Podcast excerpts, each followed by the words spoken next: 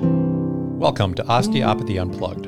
I'm Steve Paulus, DO. And I'm Bonnie Gintis, DO. We're American osteopathic physicians, and we're a married couple devoted to the practice and the study of osteopathic medicine. We developed Osteopathy Unplugged out of our passion for osteopathy and the recognition that our profession needs a more intimate conversation about who we are and what we do. Join us as we sit in conversation talking about the inner and outer workings of osteopathy.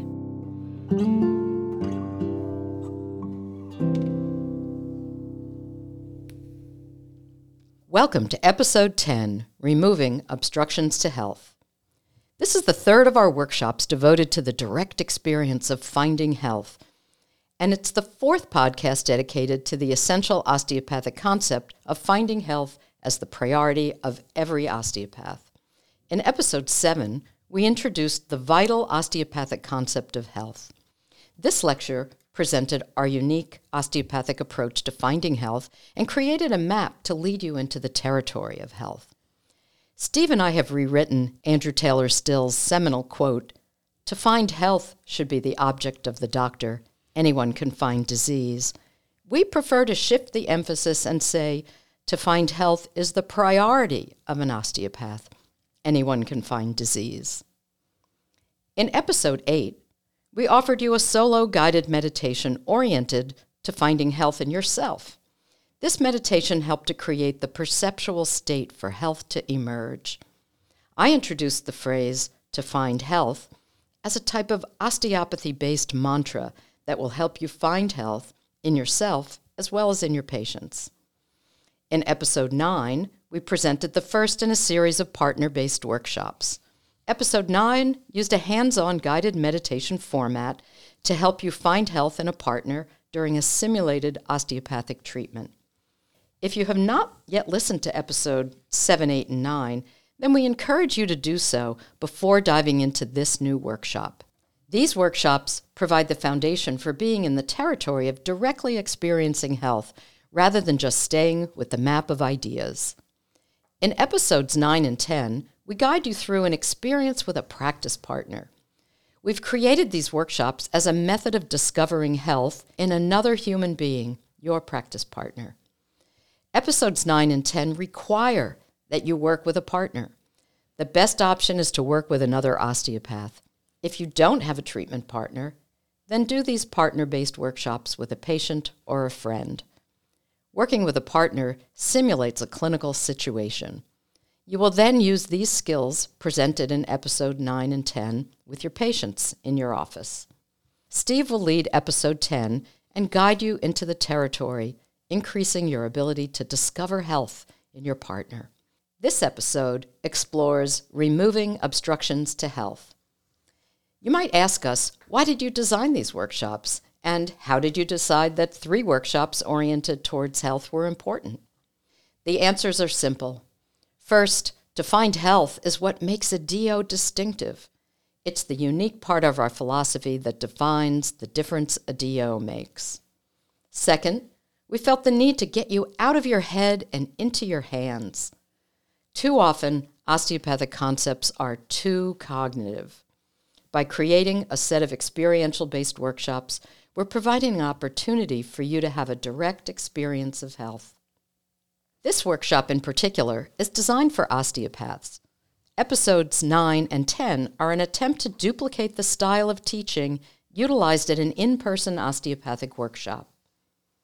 We feel compelled to help osteopaths better understand the depth of what an osteopathic treatment can be through experience rather than only using concepts. Experience is the best teacher.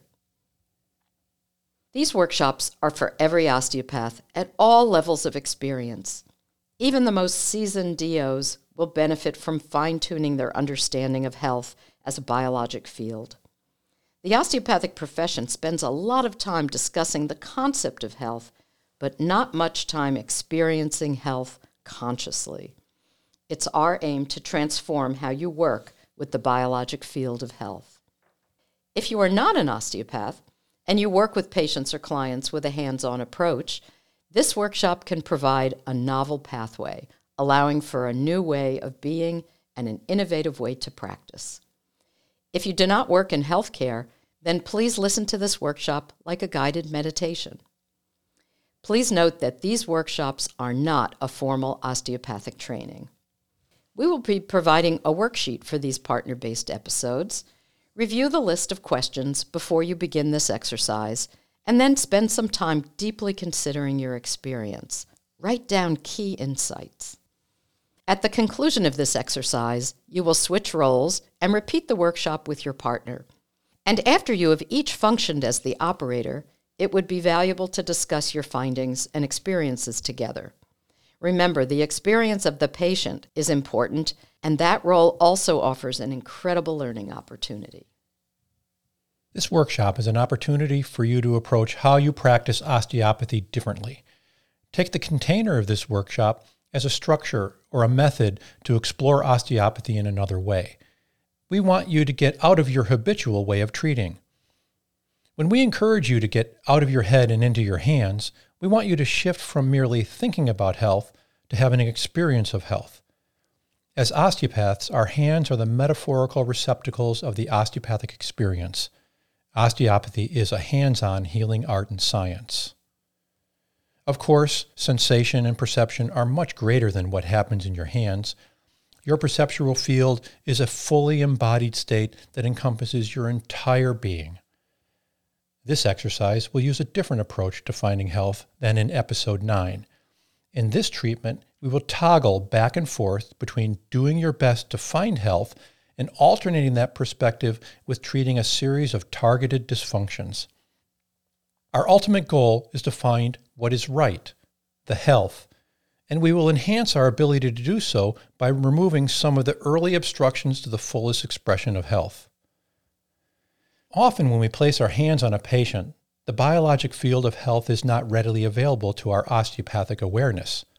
Somatic dysfunctions or osteopathic lesions block the easy expression of health, preventing us from utilizing health as our reference point.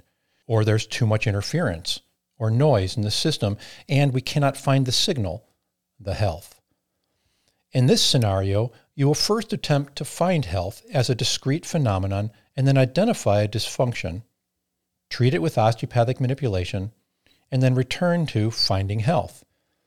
The intention is to decrease the noise or interference caused by dysfunctions, allowing us to more easily find the health. Or, to use another metaphor, treating the dysfunctions cleans the dirty window, allowing us to clearly see the health. Often during an osteopathic treatment, we can access a portion of the biologic field of health, but that's not quite enough to work with during the treatment process. Ultimately, we want to access the fullest manifestation of health and then utilize that field to do the work of healing.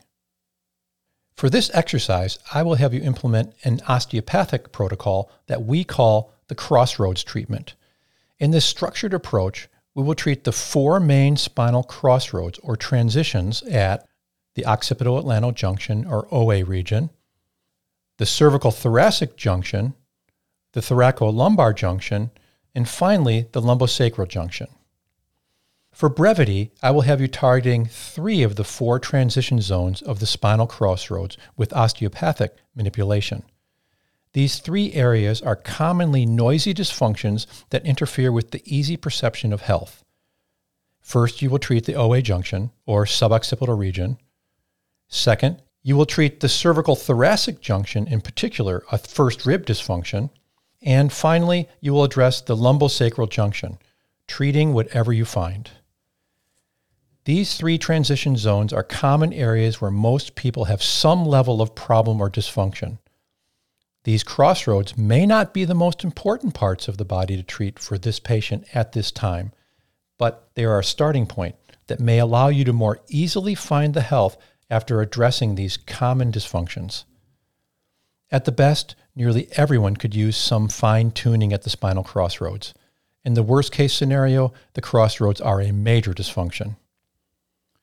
The osteopathic treatment protocol of toggling back and forth between engaging health in stages after treating targeted dysfunctions is a simple yet powerful way to treat. It is one of the most common ways in which I treat patients using the applied clinical philosophy of osteopathy. In general, when you are removing the noise of a dysfunction in order to more easily find health, it is more efficient to use physical, biomechanical, or structural approaches. It is often best to use more direct action approaches such as myofascial release, muscle energy, or articulatory techniques, or to use indirect techniques such as facilitated positional release or counterstrain. You can use more subtle methods such as cranial osteopathic techniques below foramen magnum, but for the purpose of this exercise, those approaches may take too long. I would prefer that your targeted treatments be brief. They may be incomplete and may not fully resolve the issue that you find. You might be surprised to discover how helpful brief treatments can be. It's best to spend more of your time in between the targeted treatments endeavoring to find health. This is a partner based workshop. Please consider that both people have a learning opportunity simultaneously in this workshop.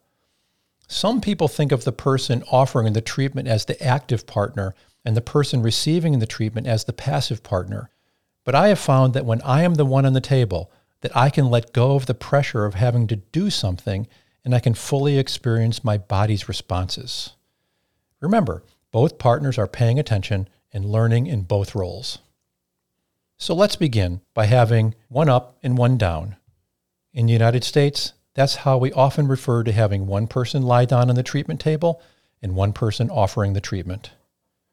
In traditional osteopathy, the person offering an osteopathic treatment is referred to as the operator, and the person receiving the treatment is referred to as the patient.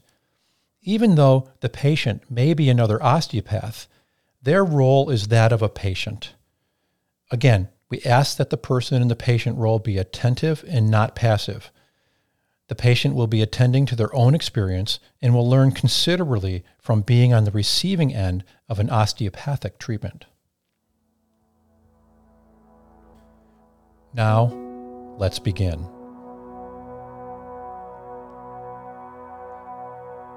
For the operator, we will start with the osteopath offering the treatment to be seated at the head of the table. Don't place your hands on the patient yet.